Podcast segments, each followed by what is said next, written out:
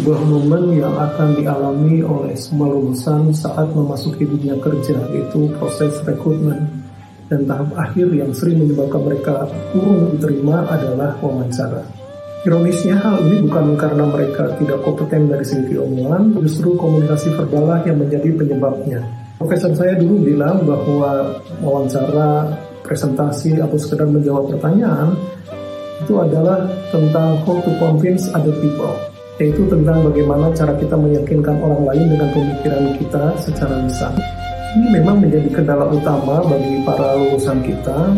Kompetensi keilmuan yang dimilikinya tidak cukup mampu untuk memarketingkan dirinya sehingga perusahaan mau menerimanya sebagai orang yang tepat. Lalu bagaimana cara memperbaiki kemampuan verbal kita?